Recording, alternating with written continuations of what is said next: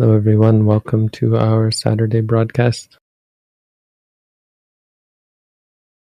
Today, as usual, we will be fielding questions about meditation practice and Buddhism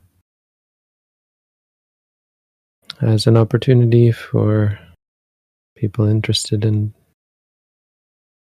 and practicing this tradition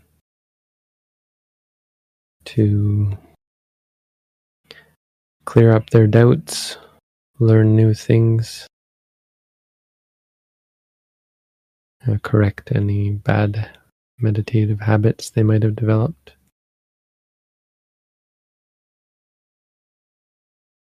And just overall learn more about the Dhamma. So, to start, as usual, we will have a 15 minute um, preface meditation gives us time to collect questions, gives people time to ask questions. So if you have questions, you're welcome at any time to start posting them in the chat.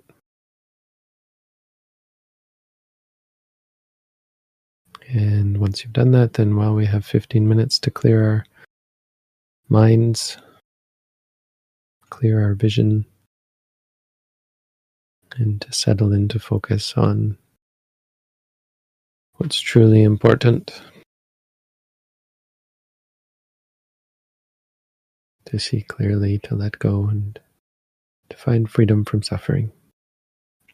So I'll be back at quarter after the hour to start with the answering of questions.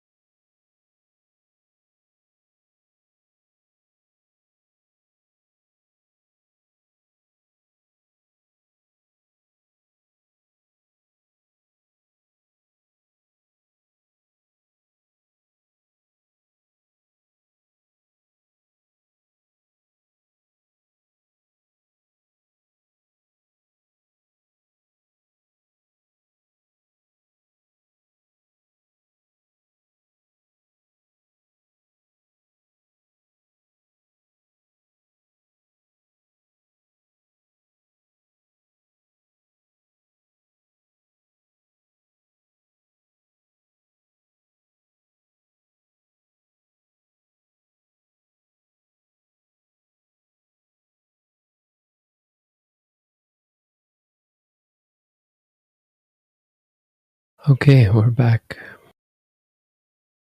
So from here on, we'd ask that chat be limited to questions only. If you have questions, just post them in the chat. If you don't have questions, just close your eyes. Back to meditation.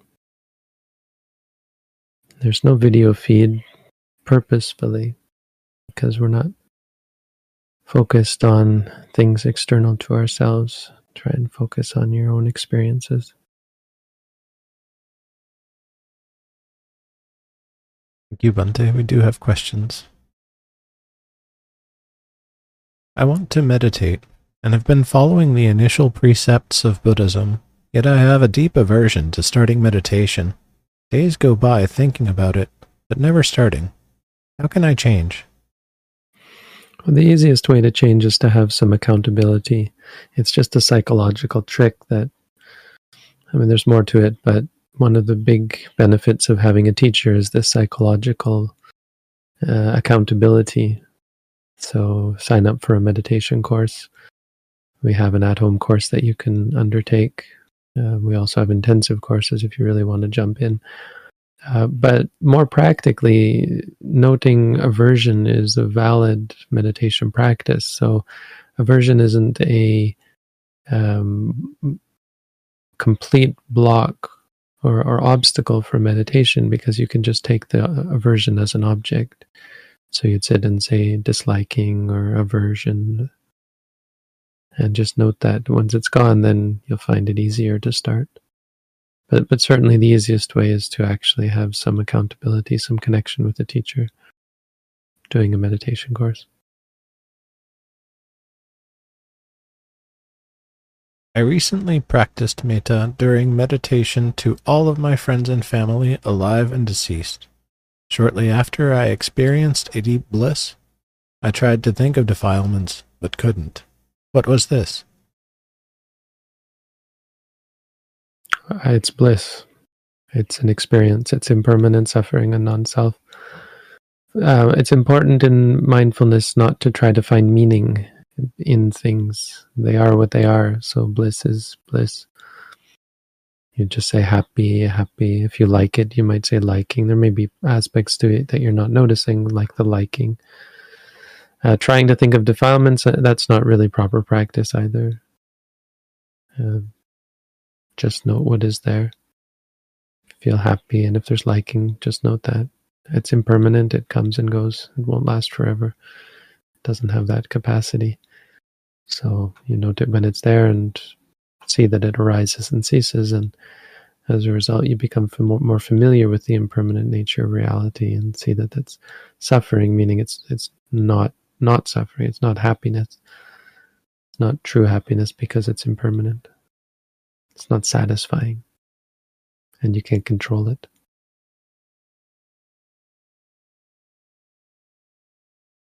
I broke a precept. Is this a deterrent to my meditation practice? How long should I wait to restart my practice? Yeah, you shouldn't wait.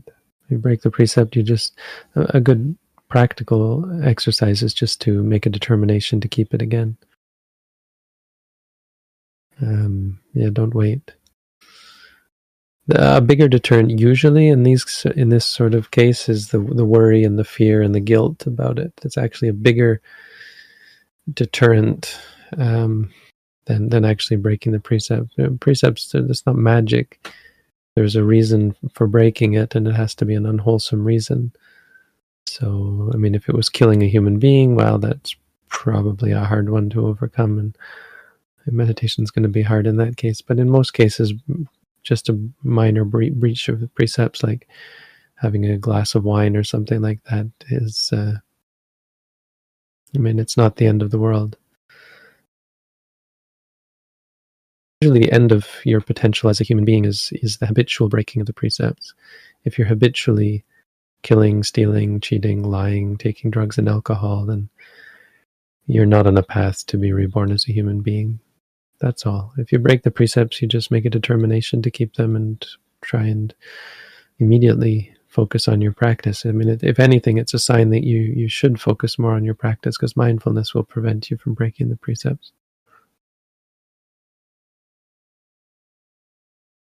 Meditation now relieves me of a lot, but somehow some things of the past that I forgot or never noticed suddenly come up, like something I did or said. It causes a panic. Is my mind now seeing clearly? Well, panic isn't seeing clearly, um, which is really the, the, the point here. And those experiences don't cause panic. So your practice will be trying to differentiate the, between the two, noting what you're actually experiencing. So when you feel panic, noting the panic. When you remember things in the past, not remembering. But it, it's absolutely a, a standard par for the course experience in meditation practice that as you start to see more clearly and as your mind sort of settles a little more becomes more efficient uh, there's there's like things going on in the brain as well as it becomes more efficient, more more peaceful, less stressed, and so on. That there's going to be bubbles, for lack of a better word. I mean, the, uh, figurative bubbles that pop. Uh, things that you things that are are experiences from the past that are emotionally charged, that sort of thing just habits. Our, our habits will pop up. Um, so yeah, just I, I can't really comment on is my mind now seeing clearly, but panic isn't anything to do with seeing clearly. So just note the panic, and then you'll start to see clearly about the panic. But I mean, it, it is great to hear that meditation relieves you of a lot I mean, I don't want I don't want to skip over that statement. I actually, it's always great to hear such statements. Not that it's a surprise, just that it's great to hear because other people hear it as well. And the fact that someone that I don't even know is saying this, that I probably ne- maybe never met, um, it, it's a great thing to hear. It's a great thing to have someone else say because everyone else listening hears it and gains confidence and it's a sign that uh, Buddhism is spreading. So it's like a seed has been sown, and we we hear about it growing leaves and budding up from the ground. New growth. I found a meditation group, and the teacher gave me a meditation on love and kindness. I didn't join because I found it easier to meditate on breath. Am I missing out by not being connected to a Sangha?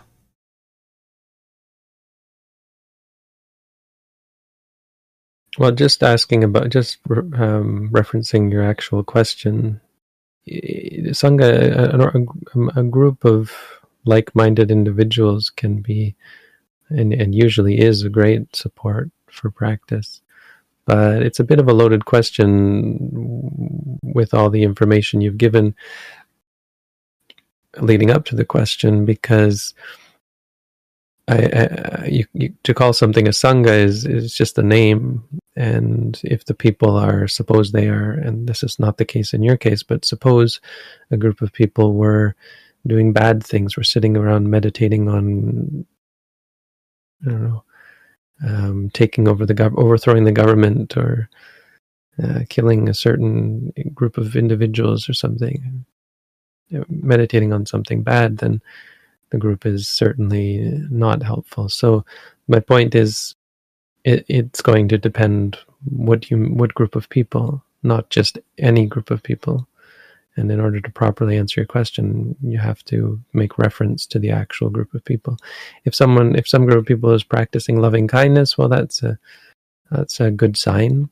Um, it's not a great sign because, of course, loving kindness, the Buddha explicitly said multiple times that it isn't sufficient to lead to enlightenment. So it isn't um, the core Buddhist teaching. And if that is their core practice, well, they're kind of limiting themselves. Um, but something being easier isn't a reason to prefer it. Easier is not a sign of better. And in fact, often what is difficult and challenging is uh, of more value. So the fact that you find it easier to meditate on the breath isn't a good reason to not join a group that is doing something else. But loving loving kindness isn't isn't the best main practice for anyone to choose, um, unless they're playing the long game and going to use that eventually as a base later on for the practice of vipassana. But either way, I don't teach particularly either of those. I don't think you're referring to our practice when you say meditate on the breath. So uh, if you're interested in what I have to say on such things, you should read our booklet, undertake to do the uh, the at home meditation course that we offer. And uh, one thing about meditation groups, just as a tangent, tomorrow marks our first uh, meeting, will be our first meeting of our new mentorship program. And mentorship just means um, active meditators, those who have done courses in our tradition, but aren't, you know, sufficiently trained to teach courses.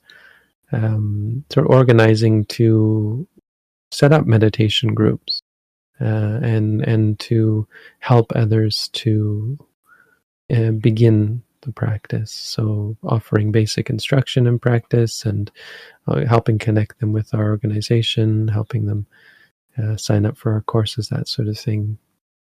Uh, we're going to try to provide some support for anyone interested in that. So if you're interested, you, anyone interested, they can join our Discord uh, community, and we have uh, a channel set up for that. We don't have an audio channel yet. We need an audio channel for it, but hopefully we will by tomorrow. Oh, we do now have an audio channel for it. So just join that uh, tomorrow at 8 a.m. Eastern Time.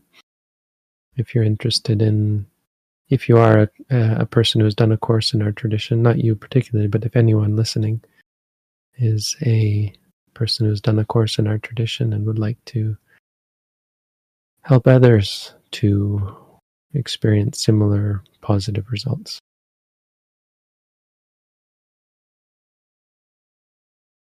Is exercise a hindrance to a proper meditation practice? I mean, it really depends what you mean by a proper meditation practice. So, technically, I'd probably say yes, but just because to be pedantic, a proper meditation practice means intensive 10, 12 or more hours a day where you're not doing anything but meditation practice. And for that, quote unquote, proper meditation practice, eh, pretty much anything else is going to be a hindrance. It's a distraction. So maybe hindrance is too strong a word, but exercise is not meditation. Uh, it's not a substitute for formal meditation practice. And so in that instance, it's going to be a hindrance. Now, for someone who probably what you're referring to instead is a daily meditate, a proper daily meditation practice, or once a day, twice a day meditation practice. Exercise is most likely going to have minimal to no effect on that. The only effect I can think of is if you exercise um, intensively, you may not have enough energy left to do meditation practice. But if you can find if you find that it doesn't sap your energy or take the energy away from your, your formal practice, you can actually be quite mindful during physical exercise, of course, because it's repetitive in many of the same ways. If you incorporate mindfulness, you can do mindful weightlifting or mindful jogging or that sort of thing. So, put put it this way: of all the things that are a hindrance, exercise is far down the list, if if it even makes the list. But again, I- accepting where it saps your energy, where it takes too much energy and it draws on the limited reserve of daily energy that we have to the extent that you just aren't able to do meditation. So that shouldn't be a mystery. You'll be able to find out for yourself whether that's the case, and yeah, then you have to prioritize and hopefully you do prioritize meditation. Physical exercise isn't nearly as helpful as mental exercise. There's just no comparison.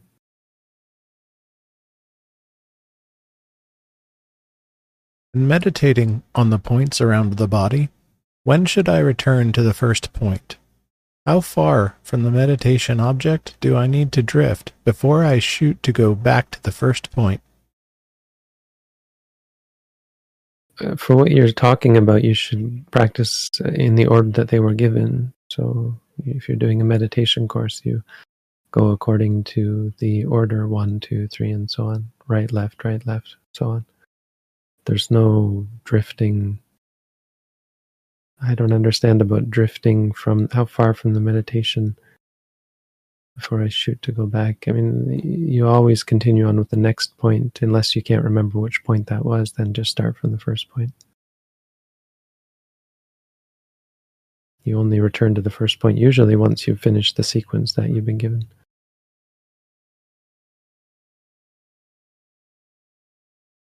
Do we ever go beyond noting? Would an enlightened being keep noting? I find noting very beneficial, but is it a preliminary to being able to rest in pure awareness, unconditionally without a mantra?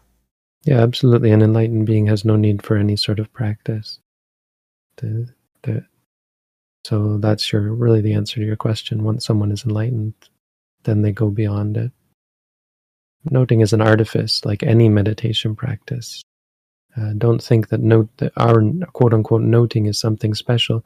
Most meditation practices use some sort of mantra or some sort of artifice. It's just a mantra. There's nothing exceptional or extraordinary or strange or weird about it. It's very traditional, very, very traditional to use a word as a means of focusing your attention. Um, but that's all it is. It's just an artifice as a means of evoking states of mindfulness, which it does quite well, as of course mantras generally do. Until you become enlightened, don't give it up. I don't know if Nibbana is cessation of suffering, compassion to all beings in this life, or a pure land where sensing continues. With this confusion, why and how can I continue to pursue it? Well, it's it's you have to be careful about wording like continue to pursue. Uh, it's not really wrong as a sort of overarching goal or life goal or that sort of thing or spiritual goal, but it should never really be your focus because it's very future oriented, right? Any goal, put aside the word nibbana, any goal that you might have is future oriented, so it's not helpful. Not on a not on a momentary level, not on a practical level. Again, it can be the kind of overarching goal, life goal that you have, but when you say continue to pursue it, you shouldn't continue to do anything except be mindful. And mindfulness shouldn't have really have any reference to any goal or any result or any benefit. Because as soon as you start referencing those, you're in the future, in the past, in, in conceptualizing of self, and I am this and I am that, none of which is any help. Try and focus on the purity of mindfulness and the goodness of it.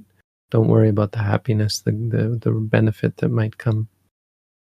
Um, but as as far as the question about what is nibbana, it's really the first. The other two have nothing to do with nibbana. Though someone who has experienced nibbana is more compassionate for sure. Um, but a, a, pure land is not a thing that can exist. Just like this land, this world, this earth doesn't exist. Those are only concepts. Reality is just experience, no matter where or who or what you are.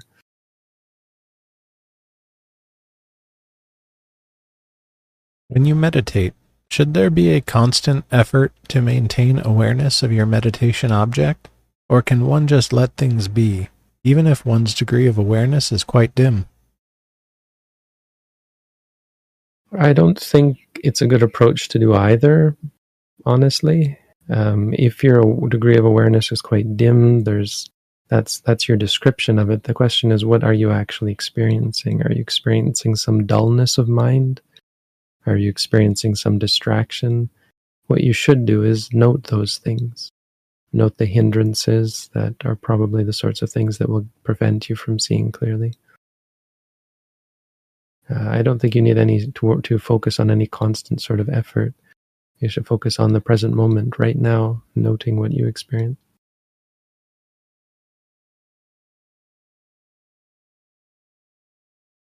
What would you advise for meditation and study? After much study and having a consistent meditation practice, is there any need to study? There are boundless books, which makes me feel I am unlearned. Well, it's kind of an open ended uh, issue no, I don't know what the right word. It's a um,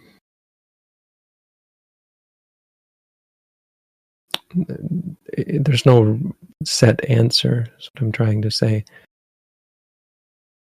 That um, study can go very far. I mean, I guess there is theoretically a limit, but it's not a limit that most people ever hit. So you could do a lot of study, and there's no there's no fault in that per se, except that it should be um, proportionate to your meditation practice. If you're only doing a little bit of meditation practice, then a lot of study is not going to be good for you. That's just a good general rule of thumb. As for what the proper proportion is, I mean, I think meditation tends to dictate that. Your meditation will give you a sense of of what is a good amount of study. Uh, and, and, that being said, it it need not be um, proportionate in the sense that there is very little need for any study beyond the basics.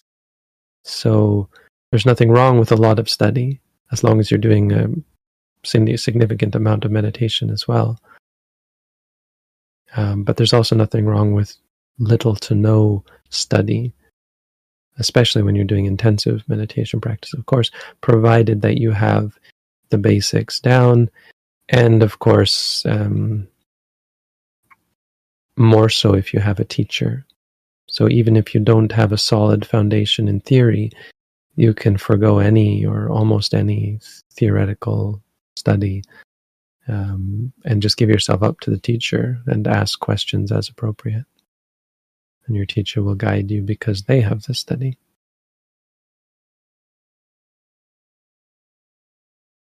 When doing daily chores, is it required to come back to the stomach before changing noting objects, as we do in formal meditation? No, you need never go to the stomach during daily life unless it's convenient. Stomach is should have should have no sort of um, exceptional place in daily practice. The best um, the best thing to focus on as your base instead are the postures, walking, standing, sitting, lying. So before you not necessarily before you change objects, but when there isn't really anything uh, glaring or obvious to, to note, then you just bring your mind back to the standing or the walking or the sitting or the lying.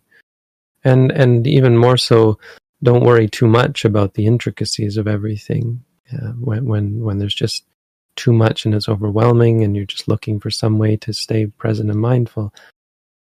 As long as you're noting the four postures, you're doing a great thing in daily life. So rather than expecting to be able to note every little detail, which which you know over time you can note more and more. Uh, just just try at the very least to focus on the four postures and the six senses: seeing, hearing, smelling, tasting, feeling, thinking.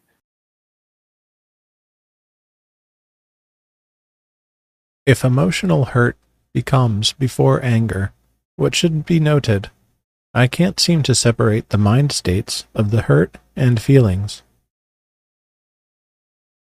Well, you don't have to really separate them technically. Just note however it appears to you. If there's anger, note the anger. If there's hurt, you can note hurt.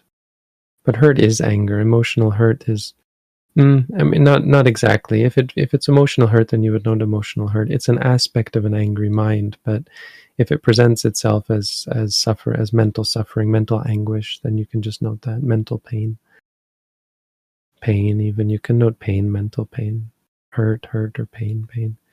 There, there's no, um, there's no problem with that. It's, it's not a not complicated. Just note note whatever. Can you please expand on the difference between tanha and desire for enlightenment?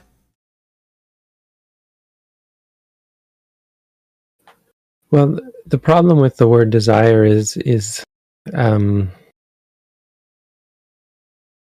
we use it loosely to refer to inclination, uh, intention, that sort of thing.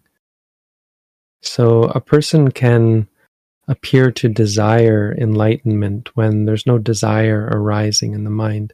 Tanha is a um, well, it's another name of a of an actual state of mind that arises.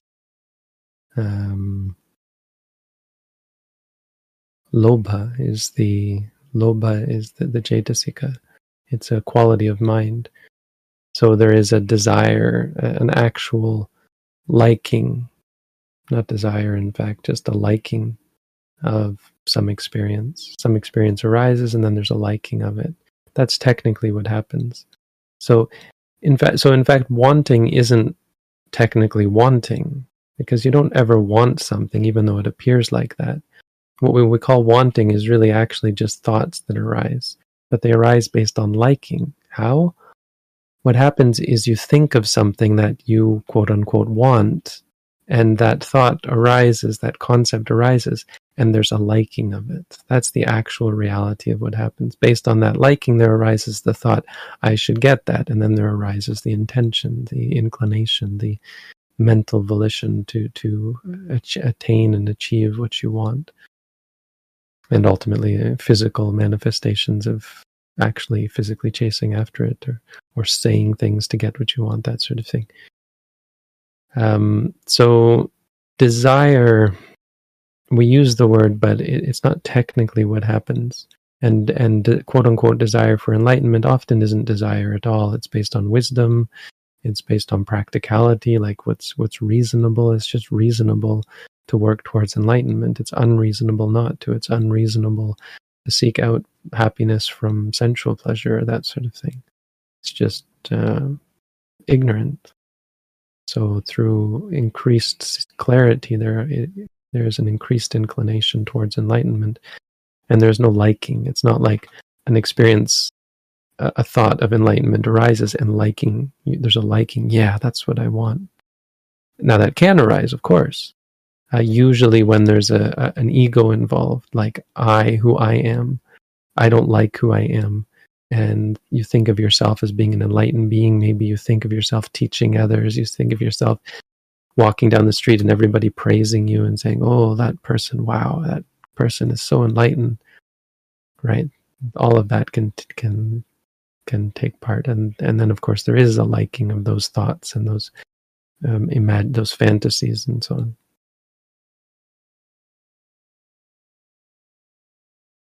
When I close my eyes and meditate, and I reach the state where I visualize the space, I start to focus on my eyes. I move my eyes, and this keeps changing the structure of the space. How do I prevent this? Yeah, I'm going to say you're not practicing anything like the teaching that we offer. So if you want que- answers to my question, if you want answers, if you want my answers to your questions, um, you're going to have to learn about the sort of thing that I teach mindfulness. You can read our booklet on how to meditate and maybe do our at home course if you really want to get into it. But uh, basically, to give you a, a peek, when you see something, you would note seeing, seeing. And that would be it.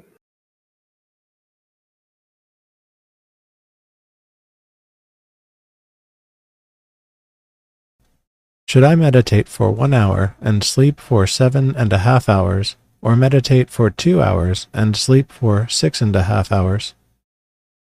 So meditation isn't hours; it's moments, and I, sh- I, I sort of hesitate to commit to answering your question without you understanding that hours aren't really the most important thing for you to concern yourself about. Now, generally speaking, two hours of meditation and six and a half hours of sleep is going to be better, of course. I mean, why would I answer otherwise? Um, see, I don't have a sense, we don't have a sense that seven and a half hours is necessary. So if that's kind of where your question comes from, our understanding is if you're mindful, six and a half hours, even six hours is is plenty. But that being said, two hours of meditation isn't actually a thing now, if you're mindful every moment for two hours, that could be a thing, but it's a very rare thing. So you have to ask yourself how mindful you are, how proficient you are in the practice of mindfulness. Two hours of mindless sitting sleeping or or or thinking or imagining, fantasizing, or or two hours of practicing samatha meditation. I mean, isn't well, two hours of samatha meditation would be probably sufficient to help you sleep less, but isn't technically progress towards enlightenment, not not directly. So if you you have to more ask how productive you are in meditation and if you're really and truly able to do two hours where you're reasonably mindful then absolutely you shouldn't need more than six hours of sleep Uh, i mean depending on what else you're doing during the day if you have intense physical activity or exercise or that sort of thing or intense mental work if you work a long job that's is draining mentally then yeah maybe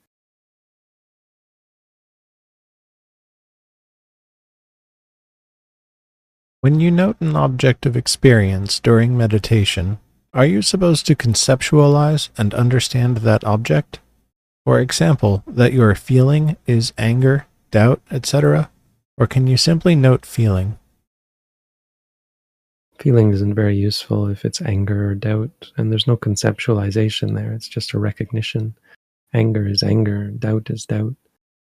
Feeling is just kind of lazy. The only time I would recommend using feeling is if it's a physical sensation. They're often hard to label anyway, but physical sensation should be noted as feeling. If you feel angry, that's angry, doubt, doubt, etc. But there's no conceptualization involved. That is what it is.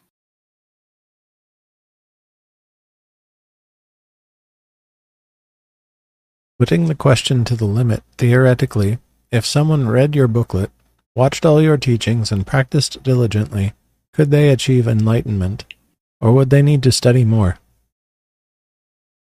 So any question like this about someone becoming enlightened absolutely always, without fail, depends on the individual, of course. People are not homogenous. So is it technically possible that some some hypothetical person could? Yes. Depending on what they were like. But depending on their state of of de- mental development. Um, so the the teaching of mindfulness is enough. The teachings, let's say in my booklet as an example, are enough to be for someone to become enlightened.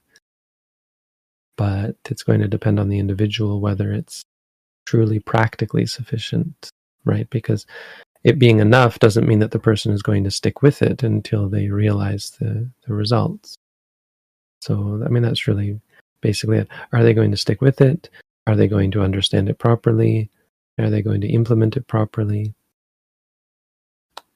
Are they going to implement it sufficiently and not just do 10 minutes a day or something? And and are they sufficiently developed from past lives even to the point where they're able to do all these things?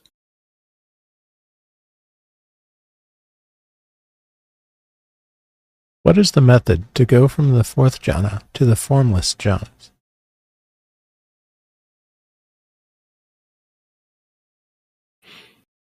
Yeah, I'm not. You can look it up. I don't teach such things, so I'm not not saying they're they're they're they're they're good things, but they're not what I teach. So I, I'm I'm I just don't want to d- divert our time to that. I'm sorry. I could answer it if you, but you can also look it up. It's not what we teach. That's the point. Does intellect help with becoming enlightened? I've heard stories of the Buddha or his disciples being incredibly intelligent. No, no, it doesn't. Uh, could it? Um, technically, I suppose for some people, but it's going to be much more a matter of of um, their being able to utilize the intellect because of other qualities that they have.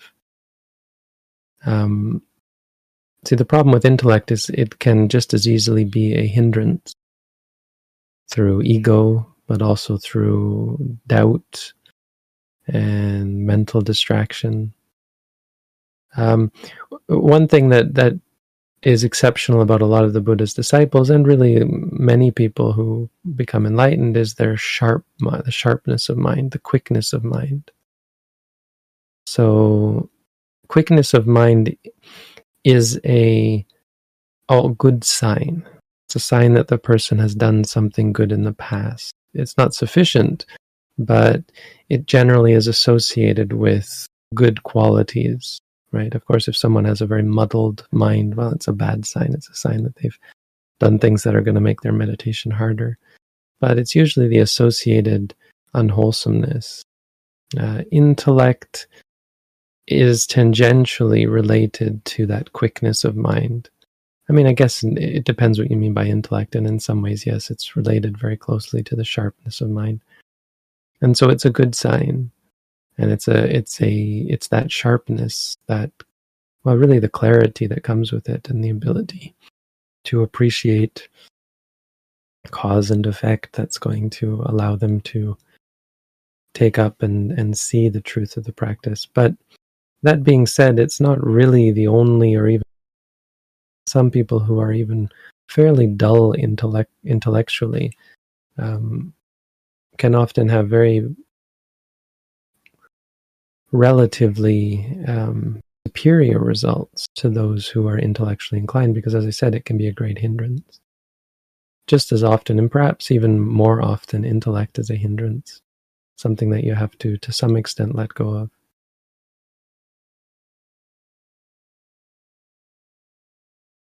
Is mindfulness the same as alertness, or the same as memory sati?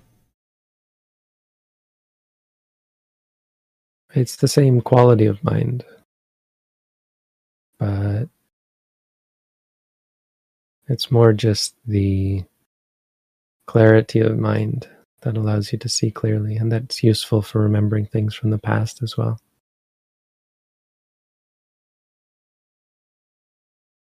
Mindfulness is, is the grasping of an object as it is.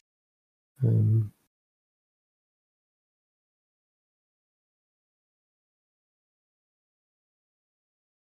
Is substituting sleep for meditation for about a week optimal? I'm not sure which way you're substituting. You mean instead of meditating, sleeping, or instead of sleeping, meditating? I assume you mean instead of sleeping, meditating. Uh, the only way I would recommend such a thing is if you were already an advanced meditator who could actually do that. Uh, sounds like you might be. Um, is it optimal? I mean, it, it depends on the individual. Generally, I would say stick to what your teacher encourages you to do.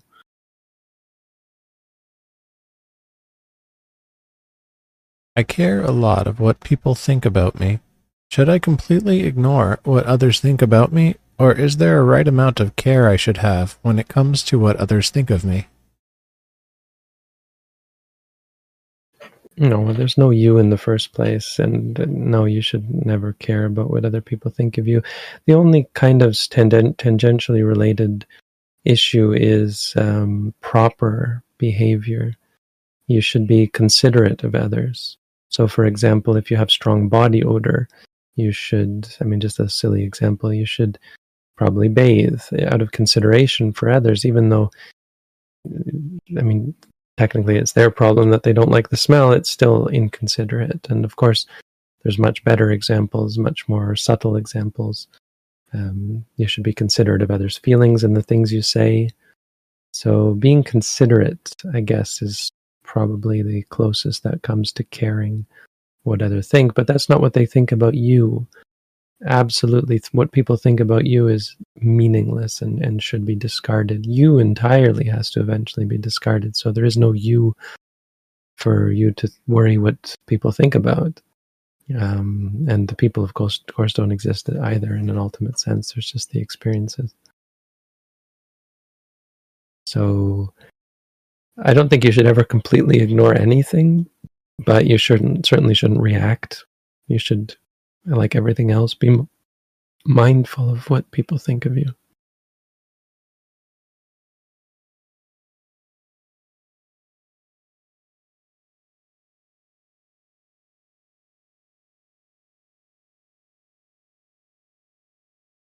Um, yeah, analysis is a bit misleading. It's not a terrible translation, but it's hard to translate that word. It's really just the uh, ability of the mind to differentiate and to see the true nature of, to understand. It's wisdom. It's the wisdom that arises from mindfulness. As you're mindful, you see clearly. That's about it. Uh, you don't don't read too deep into it, or else it becomes an intellectual exercise. How should you? Uh, the only how should you you should be worried about is how should I be mindful? Because if you're mindful, Dhammavichaya arises. Mindfulness is the of the seven bojjhangas. Mindfulness is the one you use to activate and balance the other six. How can we engage in right view? Are Brahmaviharas important?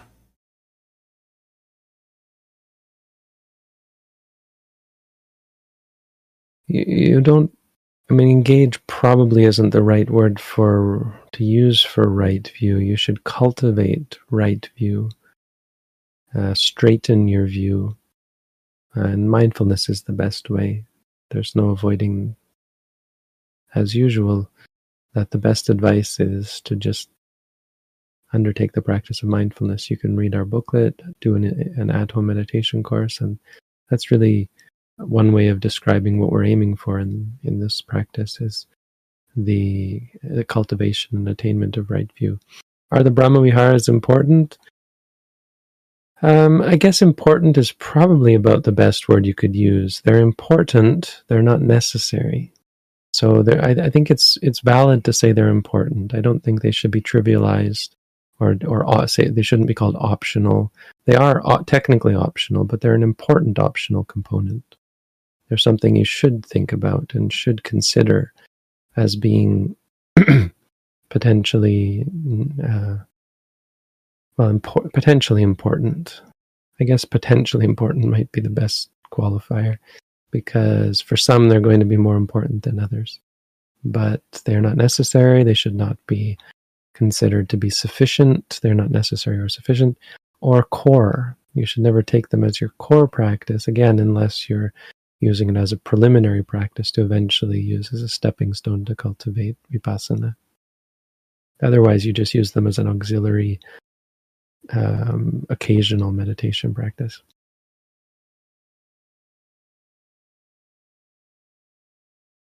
Because of Buddhism, I have become asocial. Could you advise how to start a meditation group? Should we just meditate? Vipassana, metta, and or guided? Study the sutras? Do we need a qualified monk? All good questions. And I would ask you, please, uh, come tomorrow morning at 8 a.m. Eastern Time to our meeting if you're able. Um, otherwise, you know, keep up with the meeting or keep up with that group, and you can uh, ask these sorts of questions in the mentor program channel on our Discord server. Uh, because this is the sort of thing we want to talk about how to start meditation groups, how to not not just meditation groups, but that'll be hopefully a, a big part of it, but also just generally to how to effectively fulfill people other people's interest in the practice. If others are interested and come to you and are interested how can i help them? What's the best way and uh, what are the ways that i should um, focus on doing so Okay, I have to go because, as usual, we have local meditators. So I'm going to ask that we end it there. Thank you all for your questions. Thank you, Chris and Jim, for your help. Uh, and wish everyone a good week. And please, if you're interested in these sorts of things, come tomorrow to our meeting, 8 a.m. Eastern on our Discord server. And we'll try and uh, brainstorm any and all ways we can work together to expand this, the reach of this very beneficial and essential component of human life. So, have a good week, everyone. Thank you. Sadhu. Sadhu.